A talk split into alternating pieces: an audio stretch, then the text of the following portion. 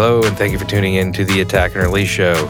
My name is Matt, and I am joined by my good friend from Nashville, Sam the Sam Moses. Holler. We're doing a little. We're doing this podcast a touch differently today, so we had some slight technical difficulties. So if it sounds more internety, then that's because it is.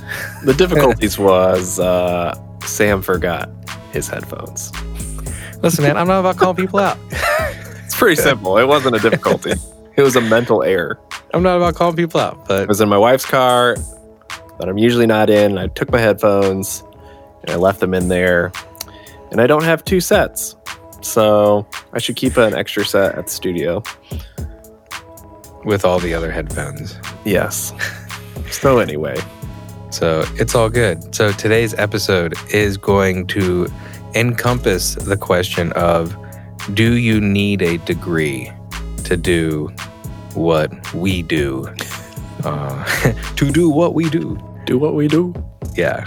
Um, so there's a lot of people talking about this, and there's a lot of um, good information, a lot of funky information. I don't say any of it's bad, but there's just a lot of information, and you have to uh, wade through whatever type of pool that is uh, as discerning uh, as possible with as much wisdom as possible.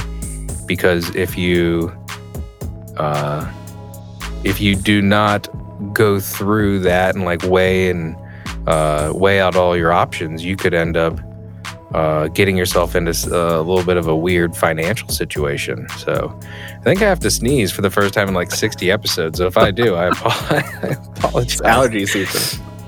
I don't have allergies, but man, it's like it's like coming and going. I think I'm good. I think I'm good. I was like, whoa, what is this? Have it? I've, I've, I've made it 60 episodes without a sneeze. All right, I think I'm I think I'm in the clear. Wonderful. I think I psyched my sinuses out. But if I didn't, anyway, this episode's already off the, ra- off great. the rails. So, Sam, Matt. do I'd like to hear your opinion on do you need a formal education in this Great. to get off the ground? I'm So, ready. Consider yourself teed. Perfect. All right. So, for everybody listening, I do not have a formal education in audio at all. I have a business degree and I actually have a biblical studies uh, degree as well. And I got you into, you- so you dual majored? I dueled, yes. Um, yes. Crazy, right? I'm an overachiever. Um, I also graduated early as well with that. what year did you graduate? Um, my gosh, I don't know. I did it in three and a half years, Damn. which um, I don't recommend at all. but I just wanted to get through it as quick as possible and um, get on to music. Honestly, for me, um, music was plan B during college. I had a very hard time convincing um, my parents, I think, at the time, which is I understand that I wanted to do music, I wanted to be in a band.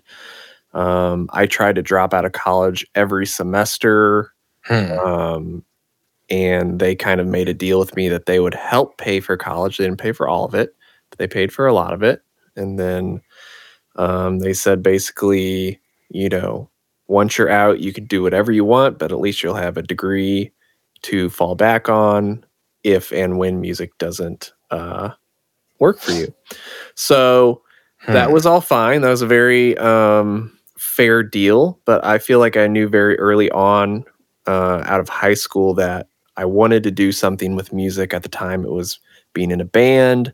Um, that moved quickly into wanting to do studio stuff, which we've talked about before, a bit about my story. So if you don't know that, just go listen to all 50 plus episodes before this one to catch up. Um, but I did not have any formal uh, training once I got out of the band, and my first, um, you know, formal education was the typical. Well, maybe not typical. I don't know. I I was making hip hop beats and um, I went back to some of the guys that helped us with our original band, a band's album, and asked them if I could just kind of watch them for a bit. So that was pretty informal. There was nothing specific, but that eventually led to me going to a different studio and kind of being a hip hop producer engineer and watching that the senior engineer and the guy who owned the studio um, do his work.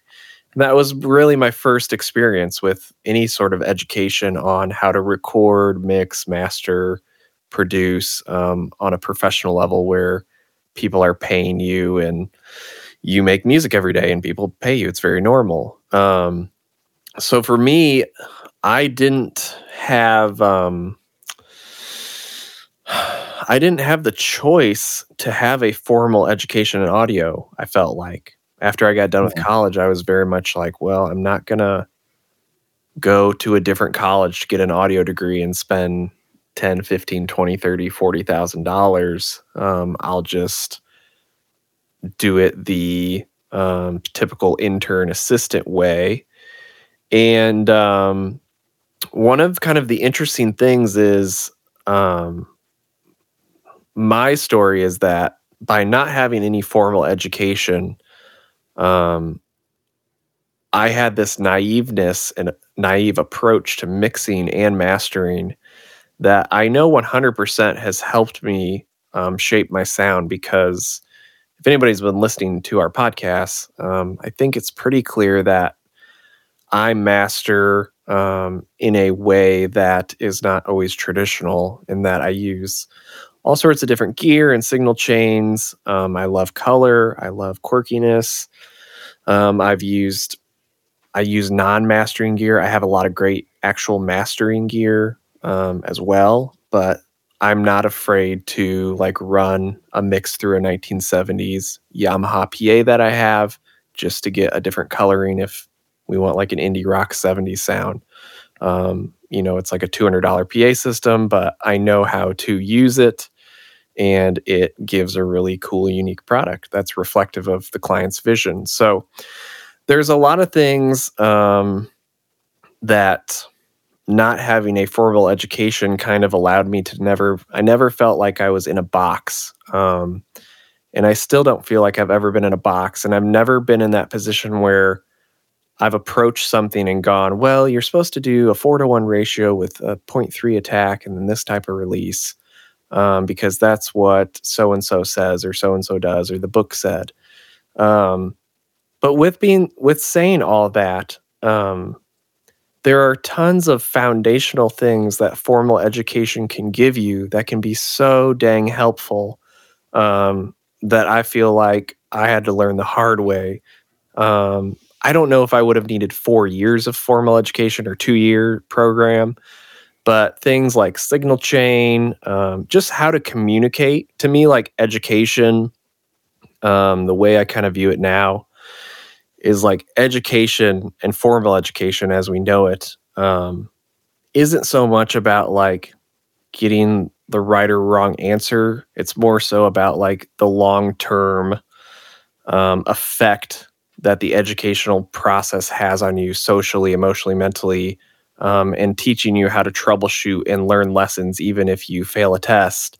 Um, there's some deep learning that can be had or wisdom gained if you choose to do something and fail a test, or you choose to study and miss out on something.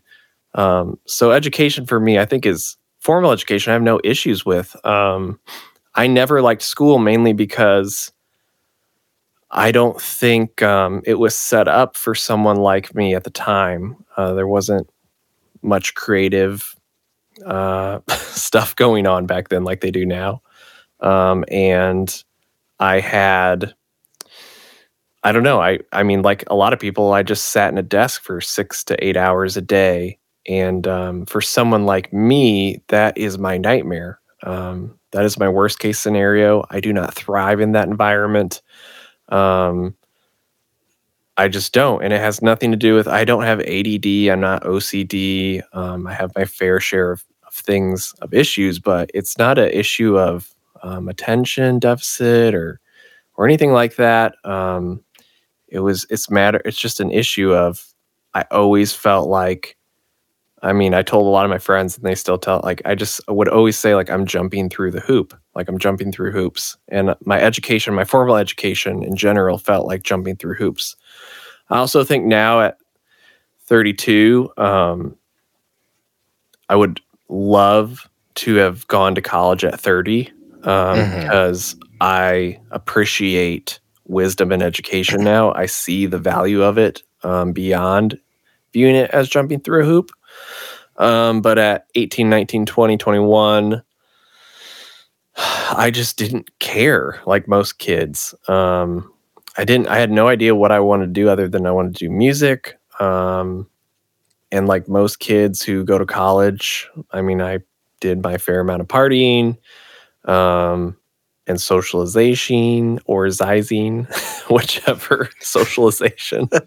it's probably the correct word. Good formal education I have. Um, but yeah, I just I think there's there's good and bad to both. Um, if I could do it again, I wouldn't go get formal education in audio. If if I could do it again, I would have moved to Nashville at 18 and skipped college altogether and done the assistant intern thing and got a you know a job waiting tables or something and started at 18 as opposed to I moved here seven years ago, so I moved here at 25.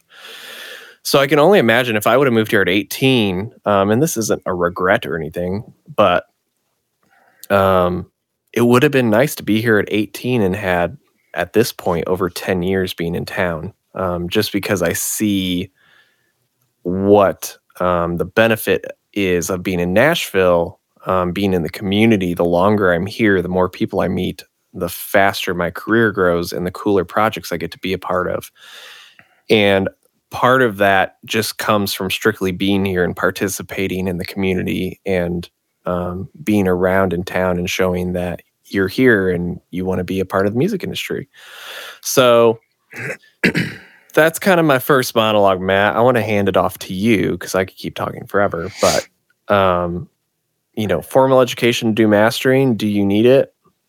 I don't think you do. If you go get it um, or or do it, that's great too. I think it's just a matter of looking at how you learn and how you want to learn and how you want to spend your resources resources, which is time and money and energy. So you could go to school and spend a lot of money, or you could spend that same amount of money on some rent and just trying to be an intern somewhere and work your way up. Or you could screw all of that and just spend that same money on like some awesome gear and a speaker setup and just start rolling. so, anyway, Matt, I'm going to hand it off to you. What do you think? I literally wrote a whole page of notes Heck yes. Come on. while you were. Uh, I'll send this to you because I just think it's impressive. Look how much I can write while you're You're a good talking. This is how long your monologue was, Sam. Um, It's good 10 so, minutes. yeah. Um, so nothing. Did you get my picture? Yeah, it's great notes. It's massive. yeah. So no path that I was on when I was 18 would have set me up for where I am now. Yeah. Um, I don't know how to frame this episode out yet. Not this one, but I'm going to preface another episode idea that I've had. Mhm. I don't even think I've told you this, but it's like if if 16 or 18 year old Sam Moses would see where you are today, Mhm. what would they have said? Oh my God. And that's like that's like a future episode, like way down the line, like really introspective. yeah. But it's just like no, like for anyone who is listening to this, who is uh call it at that college age and whatnot, and um uh just uh nothing nothing that I would have done would have ever gotten me to where I am. Yeah. And it's like your path changes so freaking much. hmm So it's like when I was 18 years old, I wanted to be a pilot. I was a pilot. Um, I went to a military college for four years of my own choosing and not not under court order. and uh, the day before I matriculated into this college, uh, I spent a good part of the day before um, passing the check ride for my pilot's license. Um, and that's legitimately what I wanted to do. Um, so that was that was the path that I was on. I wanted to be an Air Force pilot, and then I didn't even want to fly fighters or bombers or anything. I wanted to fly cargo, and because I could go from being a cargo pilot to I wanted to then get out and then fly for FedEx or UPS or Prime now has their own um, planes that they're flying around, and it's like I don't know. I wanted to fly for for just like shipping boxes around because boxes don't complain when you got bumpy weather.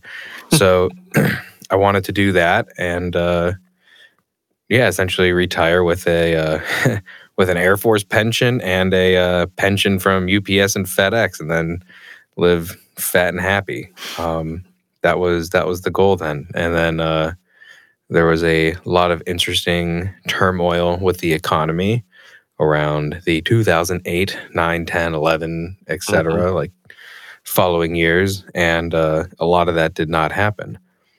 Um, so after that, I got a job at a at a cigar store, and then eight weeks into working there, I proposed a business plan on how they can scale their business and whatnot. And um, in turn, they uh, gave me a store um, down in Hilton Head, and I opened up that store in like a completely bum economy, and I learned how to market tobacco when you literally cannot market tobacco. And uh, I learned I learned that whole thing. Um, so here here's my take on school. Sitting in that cigar shop for five years taught me more about business than any business degree I would have ever had. Amen. Um, a lot of it is like I running that store. I had no idea what um, net or gross profit meant. I had no idea what the hell a margin was. I didn't. I, I like any basic term. I had absolutely no idea. I'd never never done this before. But now it's like it's like I have to figure it out. I have like no one training me. Like this store was shut down, and then I reopened it. Um, I think uh, about six or eight months later, after it had been shut down for a while, and uh, I had to learn how to find all the existing clientele, and then how to appeal to that clientele, and how to essentially work my way into that community. And yeah, it's very uh, and fi- find out like how to like relaunch a closed business, and it was it was very bizarre, and and uh, it's like drinking from a fire hose. And then I had to like learn all of this product, It's like I had like a massive humidor, and so I had to like learn how to sell all like these things, and it's like oh darn, you in the cigar store had to learn your product. um, so, but nothing would have ever prepared me for um like no business degree would have ever prepared me for that because I would just be regurgitating theory. Yeah. Um, it's like okay, I can do whatever analysis I want, but I mean, it's a very like guerrilla boots on the ground approach in order to get this thing off the ground. And uh, I don't think that anything has ever prepared me more um, for dealing with anything with business or anything else uh, like failing has. Mm-hmm. And failing really sucks. Um, but you have to be able to take that loss and learn from it. And while it sucks right now, um, my main way of processing failure is okay, what, like, there's always going to be an upside to a failure or to a loss or something like that. It's like how I'm immediately looking for okay, where's the silver lining in this? And it may not be apparent for a very long time. But normally, whenever something is phasing out, a chapter of life is turning or something like that, there is there is eventually a silver lining of, well, I'm glad that this happened. I mean, there's still stuff that like I still don't understand why it happened. Um uh like why did I spend like a stupid amount of money to become a pilot? And it's just like like I, I kind of like there's like a little part of me that feels like that little dream has been stolen. So it's like there's still things that like I don't know why certain things happened. Mm-hmm. Um, but I don't think we'll ever know that type of stuff. Um, so it's like I went to college for I went to college for psychology, and then I uh, I was talking to the like the dean, and I said, "Hey, I'm really interested in like behaviorism and like these types of studies and how everyone like I, I really like knowing and how and why people react to certain situations." So um, he helped me kind of form my course catalog into more of like a behaviorism degree and uh, we edited a lot of uh, my courses that I would take and stuff like that, so that we can relate it all back to that specific sect of uh, of psychology. So I had that, and then I had a philosophy minor, which I really enjoyed. Um, so, but I mean, at the time when I went into college in 2007, uh, the word on the street was you had to be an you had to be an idiot to not to be able to land a job as a pilot. Mm-hmm. So, with just a basic degree. So that was just like the mindset in 2007. And I'm like, I'm not like, oh, all back in my time and all that stuff. So, do you need a degree um, to do this job? Um, I do not think so. I have absolutely zero formal education in mastering or in anything audio for that matter. Everything is 100% self-taught. Um, do I don't think that a degree holds the same weight now as it used to. Mm-hmm. Um, but I do think that doors open easier for people who have degrees as opposed to people who do not have degrees. And I mean, this is speaking from someone who like has another business, and I've recently gone through the process of hiring two new people, and uh, I remember having said, "Oh yeah, a degree doesn't matter," but when I'm reviewing resumes, if I see someone who doesn't have a degree, not that it's a deal breaker, but um, question mark. It definitely is like, okay, well, why did you not take this path? Mm-hmm. Um, so I don't know. I haven't completely processed that yet. So I do still think it opens a door a little bit better than um, just having a high school diploma.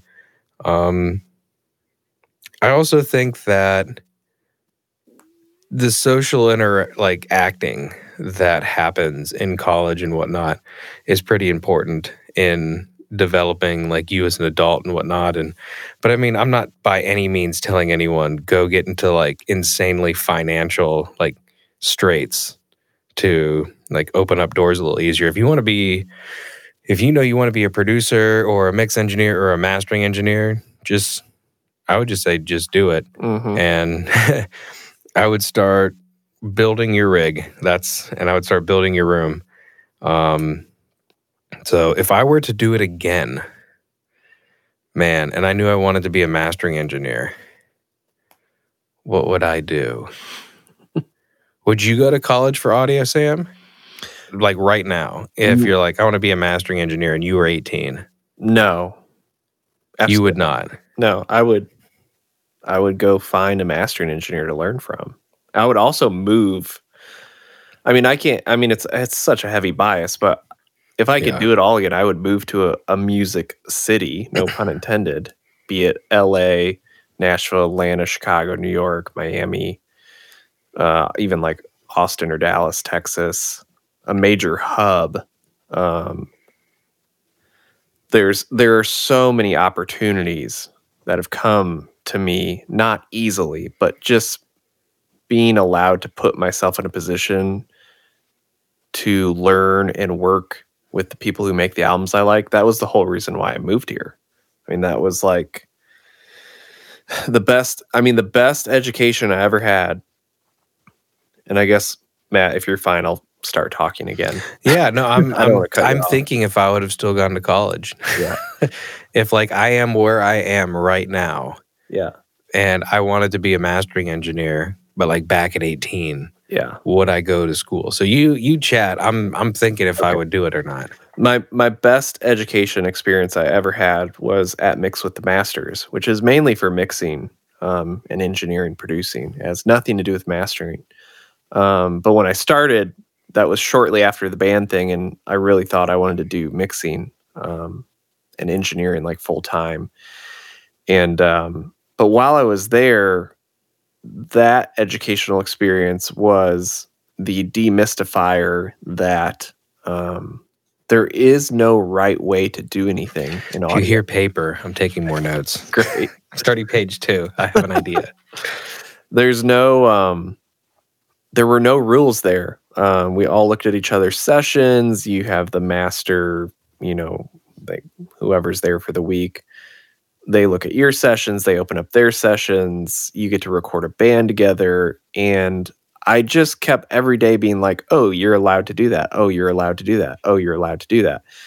And I came away just the two things were you're allowed to do whatever you want to make the sound you want, make the art you want. And number two was that basically, if you really want to give music a go, one of the best things, and it's not required, but it definitely gives you an advantage, I think, um, is to move to some place where you can actually have the chance to learn from people who make the records you like. Um, and that for me has been a huge thing, and and that's probably the best advice I could give someone on education is if you have the means to move to a city that does music, promotes music, there's people there that make a full time living on music, they make the albums you like, you will have a much greater chance at succeeding um, and not just succeeding, but thriving and becoming a part of the industry. And now my view is even like I'm going to become and I'm becoming like someone in the industry where like I could easily see in the next 10 years, like I will have people, I mean, people already coming to me to try and they want to intern with me or whatever, which is um, flattering, of course. But you know, it's it's one of those things where my whole goal for so long was just to be like full-time audio, pay the bills, and just like survive doing music. And being in a music city has allowed me to see people every day do this on a long term, uh, large scale capacity. And it's just been so encouraging to be here and watch people older than me and even some younger guys that are younger than me that do other things that are just crushing it. Like Mm-hmm. that type of energy, experience, education, hands on, you know, type of experience. I never experienced anything like that. Um, in formal education outside of like in my college we did like an internship for like two months or something where you went to a company and you you know basically got to see the real world and um, that was once again probably the most beneficial thing of my educational experience but that's just me personally like I have some friends who adore formal education. They loved it. They love that classroom environment um, you know, and they they thrived. I have a couple good buddies who went through formal audio education, be it at Belmont or Blackbird or SAE, and they are amazing. And they got instant jobs like out of audio. I just saw Matt's page two notes coming through. um, and so I have I have plenty of guys in town who have done the opposite of me who said, you know what, I'm going to formal audio, you know, gonna going to do the thing, two year course, whatever. And they came right out of the gate with a placement at a huge studio, and they're, you know, they're all doing great things, you know, almost instantly. And they all have a wonderful working knowledge of audio. Like, I mean, I've met my handful of kids that also went through formal education, don't know anything, but I also know so many people who have no formal education and are here and they're just it's kind of like, "Oh man, I I don't think this is for you." Like you're not going to get it. Like you have to if you don't go to the formal education route, then you have to be a huge um I don't know, self-motivated, task-driven business person Mm-hmm. and I think that to me is like until I understood, I mean, and this is where like to me almost my my business degree part of it you know, that's probably the most valuable thing in my formal education because it gave me at least a heads up that, hey, business is business is business and industries are all essentially the same. Excuse me, voice crack. At the end of the day, and um, back in college um, or high school. Um, and so that helped me a lot. Like going into music, knowing like, okay, the music industry is a business, it's a giant billion dollar industry. And so that means people care a lot about money, they care a lot about product, they care a lot about target audience, customers. And that's probably the main end goal at the end of the day because it's a business. So I had that mindset kind of going in to audio. Um, and it took me years to figure out the balance of art and and money, which should be a book someone writes. Um, Hmm. but um but yeah i i think you know to our audience it, the, it's all so heavily based on what is your goal like if you really like formal education settings and you find that the money spent is worth it and you're going to apply yourself and use the potential connections or like the the i don't know just what could come out of that then it's a great fit if you're someone who already knows like no, I hate sitting. I hate books. I hate doing that thing. I just want to like go sit in the studio and like wrap cables and be quiet for two years until I get given a chance to do something. Um, you know, and you're willing to just kind of absorb and shut up and take orders, which is just kind of how it goes. I don't, I personally don't really agree with that route, but that's just kind of how it is um, as of now. But then that's the route you should go and and take that money that you would have spent on college or the loans you would have got get some get some loans if you need to and buy some gear to get going so you can start applying what you're learning um, so i think it's heavily dependent on on what you want to you know what your goals are and and who you are as a person um, and then i'll i'll kind of just summarize and i'll let you talk matt but I mean, for me, my the thing the time I learn the most is when I'm able to get around community and watch people Hmm. work. Um, if you approach a session or if you're able, like for me in my studio now, like my buddy Phil Barnes is producer, songwriter, so freaking good. Um, he's got one of the rooms next door to me, and um, we just kind of go back and forth to each other's rooms through the day and watch each other work for like five minutes or ask, you know, what are you doing, man? Hmm. I literally learn something new every day. Like there's so far, like every day, my mind is expanding daily on like how to approach things, how to think about things. And I master all his stuff. So um so he now has the luxury of being like, I can like see how the end product happens literally like 12 feet away. So Yeah, that's awesome. he's able to now like learn more about the mix and master stage to then produce better, range better, etc. So I've seen that already, you know, in this new space, having a shared space finally is like um, the community aspect has accelerated the learning and just creative ideas. Um, it's it's 10xing itself already Hmm. compared to me being in my you know my own little mastering suite at home as I've been for a lot of years. So anyway, those are my second thoughts, my second monologue in the bag. Matt, let's go down your page two notes. Oh, so you want to hear something weird? Sure. so when I was a kid and my voice dropped because you're talking about voice cracking, yes. Yeah. uh, it never, it didn't happen like how everyone else's did. I I remember I was at my grandma's house and I woke up and my voice was deeper, and Oh that was it. I had no embarrassing, like my voice is cracking moments. Yeah. Yeah, I don't know. Random, random Matt fact. Matt fact of the day. Matt fact. That might have to be a thing we We're gonna make a jingle. Matt fact. it's just like a little like chorus of people. Mhm. Matt fact. Okay, we have to do All it. I think. Um, this is knowing what I know now. If I went for a formal, uh, like music degree,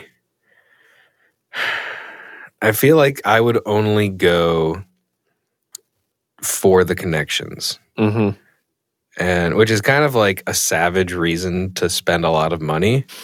um, but it seems like if you do it right, it pays off pretty quick, and as far as placement goes. Mhm. But I don't think that's the way that I would do it. Like, if I wanted to be a mastering engineer, I'd be like, I'd try to get out of my immediate bubble as fast as I could, and I would if I had the cash to do it, I'd find a way to get into a place like Abbey Road where they have like stuff that they have classes and coursework and whatnot.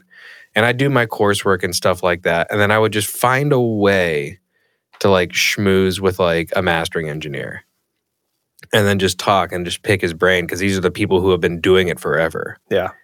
and I would I and it's like I have a very just backwards way of thinking about education. Um so if if I didn't want to do a formal route, um and if I'm in high school, college isn't an option.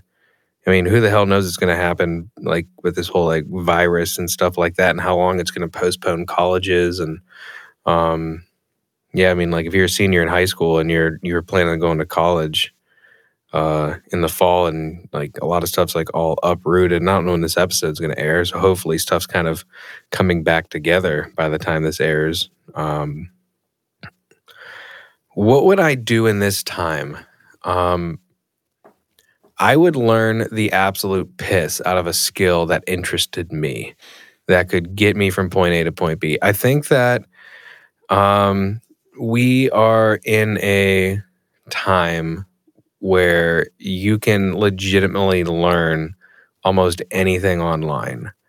And I would probably find something that I wanted to do that could bring somebody value so that I could at least hold a little bit of a conversation and maybe even get like an apprentice job. So if I was willing to move, I didn't have a lot of crap to move. I didn't have like a lot of like baggage and overhead and like personally. I would more than likely move to a city.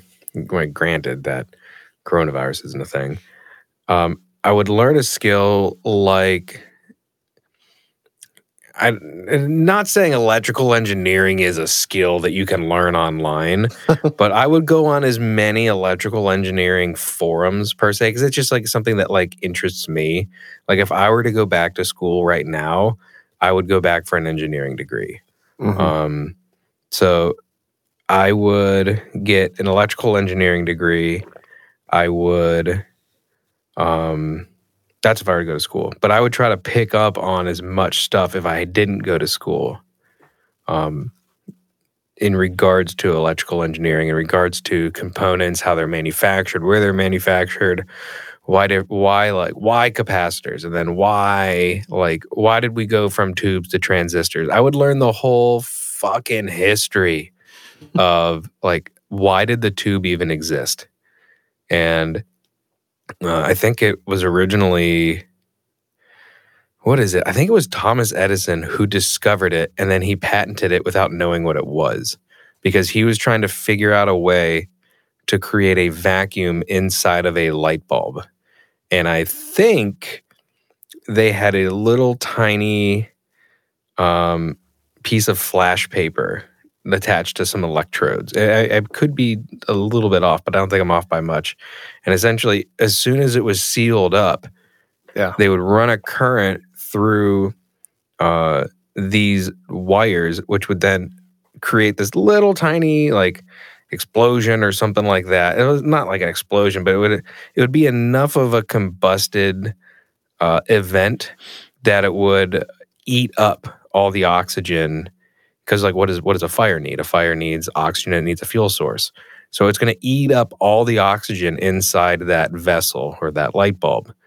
Um, and then I think when he, I think someone was messing around with it. I think it was his assistant was messing around with it afterwards.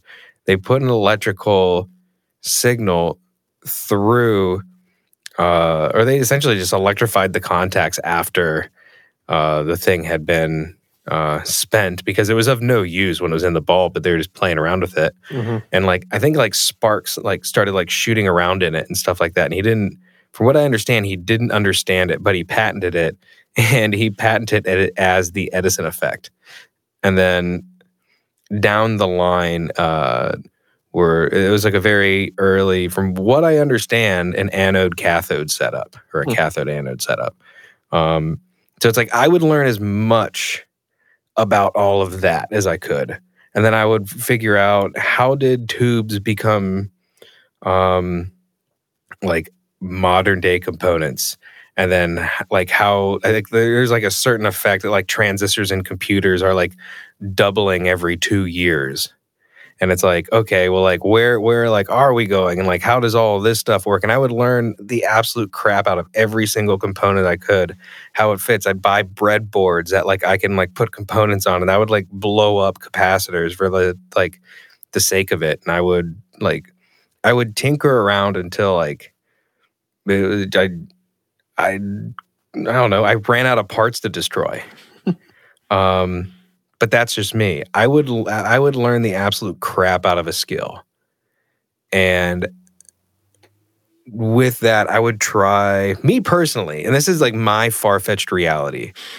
I would try to befriend somebody at uh, who was like a tech at a studio, and I would try to, I don't know, get in there, and then I would then, if I was interested in mastering, I would try to kind of like work my way up that way. But I do things very backwards. Yeah. I'm like, I'm a very backwards thinker, but having a technical background and then going in as a mastering engineer, I think it's like I look at all this gear that I don't know how to take apart. And it's like, man, I would love to be able to service like a piece of gear that's sitting in front of me. And I would, it's like, so it's like, why would you take such a backwards way to do this? Mhm. um, because I want to be able to bring as much value to the plate as possible. And it may be an indirect path to where like I'm going to end up, but it's like I want to work for a large studio or a label. And it's like, I think at that point, it would be easy to work your way up, like from a tech who wanted to be a mastering engineer because you're servicing lathes and you're working on all their gear and you're installing it and pulling it from uh, from their racks and stuff like that. And you can always ask, and it's literally you just have to be the second in line. Mhm. So I would much rather learn from the technical side than have to be the guy going around cold calling. And my route, my route has you getting paid and offering value to the people. Because if we, if I want to reference an earlier episode, um, I actually have no idea what no, what episode this is in, but it was. I remember Sam said that if someone comes to town and offers like, "Hey man, can we go grab coffee?" You're like, "No, you like if you want to like hang out with somebody, you have to like bring them value." Yes. And it's like no one's going to hang out with you who's like insanely busy. You have to bring them value. Right. So I would find the back doorway in to bring somebody value. And with me, your gear goes down and you're in immediate panic mode because it's like, shit, I have all this stuff coming in and I need to make all this work. Oh, well, here comes Matt, the guy who knows how to do all this stuff to the rescue, saving the day yet again. And I'm going to find a way to form a relationship. And then I'm going to find a way to be like the number two guy that like when you can't do something i can do it and that's the way that i would do it but i i have a very backwards way of thinking um but my way doesn't have you cold calling and my way doesn't uh it has you making money along the way um and it has probably like an apprenticeship in there and you have a skill that if that employment ever opportunity were were to ever dry dry up you could then uh, be a freelance mastering engineer, or you could be, this is after you had already done this, or you could be a freelance tech, which everybody needs a tech. It's like one of the most like, everyone like who doesn't have one's like, shit, I need a tech. So that to me is a very invaluable trade. I would teach myself a skill and then I would I would I would work my way up. Mhm. Um, but I know my personality and I know how I would do it. Um, the one thing with a formal education that uh, people need to be careful of is sometimes you act like you're entitled to something because you have a four year degree or a two year degree or whatever piece of paper with your name on it. And you're not entitled to the air that you breathe. Uh, the only thing that you're entitled to is to work and to be like a decent member. you know, you need to be a decent member of society. The only thing you are entitled to is really like that, like you need to like work. Mhm. Um, that's why I, I I I feel like we were as humans like built to work. Um, so I think I, I I don't know how I don't know how far off the rails I went there. I think I went pretty far off the rails. I don't think you went off the rails. I told you what I would do, and my way is very unconventional, but it's like I have you learning two trades that can go on and be a thing, even if you lose a lose one of those jobs or anything were to dry up. Right. I don't have you losing money. Yeah. So I don't know. That's what I would do. My big thing though, if you do come out of college, don't like feel like you're entitled to a job Right. and don't feel like you're entitled to the job. If you have to be a jan- if you want to work at a big studio, uh, and the only position that's open is a janitor, pick up that damn mop. hmm So I don't know. I think that's what I would do. But uh, is a formal education necessary? No. I do think it gives you a little bit of a leg up, but by all means, I do not recommend getting yourself into like a financial strait because of, for the sake of a piece of paper. Right. So it is, it is like regardless of what, say, if you're like you're a younger guy or gal, regardless of what your parents say, it's not worth what it was worth in the the 80s, the 90s, the 70s, 60s. Uh, it's not worth that anymore. So it's uh it's definitely like an interestingly weighted thing. Yeah. So Sam, you got any last thoughts? I'm kind of keeping an eye on the time for you. My last thought is even if you get a formal education in audio, I can almost assure you that no studio will care about that. Yeah. I think honestly, at least in Nashville, like everybody, not everybody, but the majority of people that are in the studio's assistant, intern, and then become, you know, right hand mans or senior engineer or something that I know have not had formal education. Um, their story is all adding value and doing what you just said, Matt, which is like pick up the mop bucket. Um, so I don't, to me, like at my, at this studio and how I've always done it, I've always paid anyone who's helped me. I don't believe in like uh, work for free. If you're adding value and taking things off my plate to allow me to make more money than I'm paying you, um, I'm going to always compensate you. That's just my approach to business. I found that so far 10 years in i have a couple i have two guys i call on to help me when i get busy um, to help me with just admin work essentially file file organization upload printing stems etc and like every couple months i usually have them do things um, like a week of work and i've always paid them um, more than most people because they're saving me time, which is saving me lots of money. Um, or it's just freeing me up to like go hang out with my wife, which is of quite a lot of value.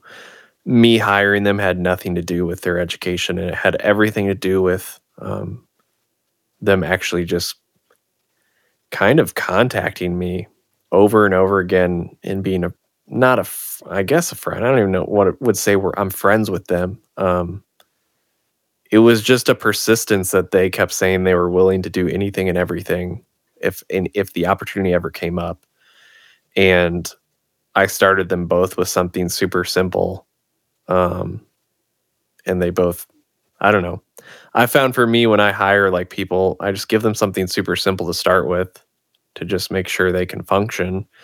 And then I just let them go and tell them like you figure out how you want to do it. Um, and I started paying them actually, and this is a side tangent, but I'll I'll wrap quick here. But like I started paying them um, based on flat rate instead of hourly because Hmm. I was the type of person that I get more efficient as I do something. And so I don't think you should ever be penalized by a per hour pay just because you become more efficient. Um, and so something that may have took them four hours now takes them two. Well, they're actually able to go through more work and be more efficient for me. So I pay them more essentially per hour now.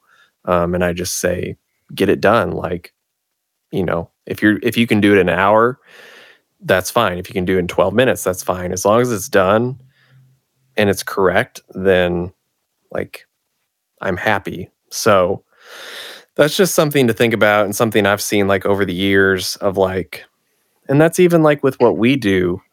Like I do I work like 75% faster than 10 years ago. like mm. I know that.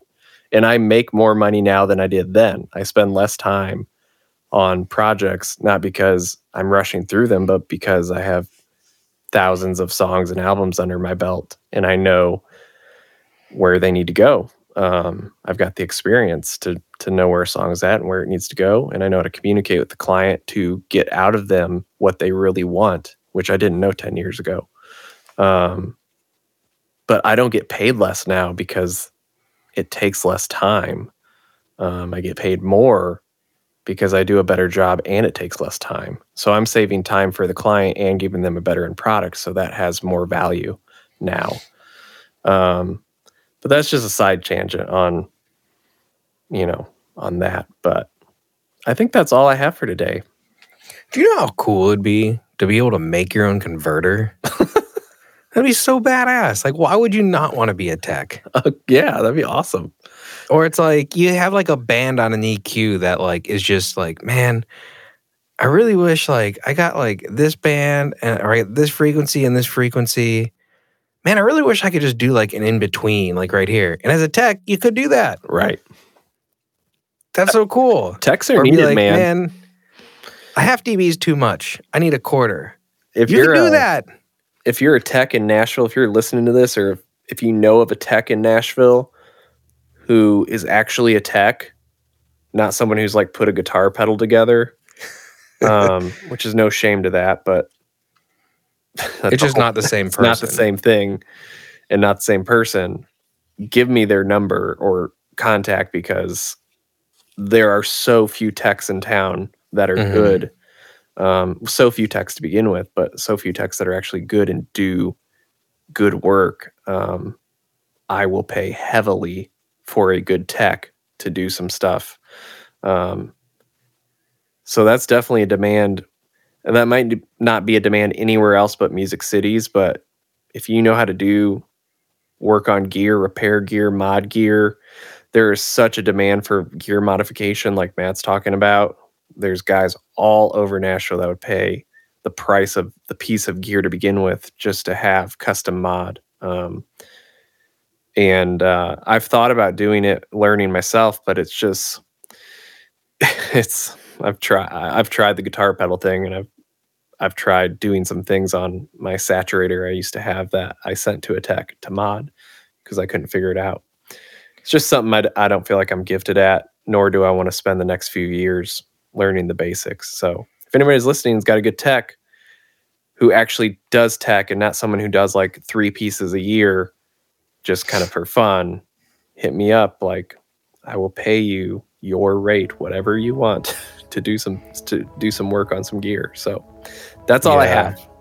90% of y'all were listening to me earlier being like, man, what the hell's Matt talking to over there? Like, what's he talking about? Going the back door, trying to figure out a skill, learning something. now I got Sam on board. I don't sound too crazy. That's right. now you got Sam on board, and Sam saying he's willing to pay whatever your rate is. Yep. Doesn't sound too bad now, does it? It's good. So always find a way to bring people value, Absolutely. and you will always get your rate. There you go. So, anywho, um, I imagine at this point in the episode, Sam has a sweet beat queued up from beatsofbeats.com if you would like to buy one of Sam's beats. And we have merch. If you'd like merch, I think we still have merch. I really got to go look in that closet. I think Yeah, we do. Like check we- out. Sam's like, man, how much are you gonna send me here whenever you have your kid?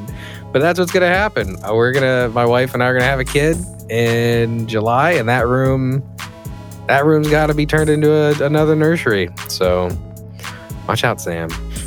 so, anywho, yeah, the attack and release show.com. Um, we still get orders. It's it's it's awesome. Uh, a few resting glasses went out the other day. Um, yeah, people ordering mugs, resting glasses. I think some socks went out too. So, anywho, if you like any of that, feel free to feel free to give that a little peek. So, anyway, anywho, yeah, morning, afternoon, evening, whatever you're having, have a darn good one. Thank you so so much for tuning in and listening, and we'll catch y'all in the next episode. See ya. Bye.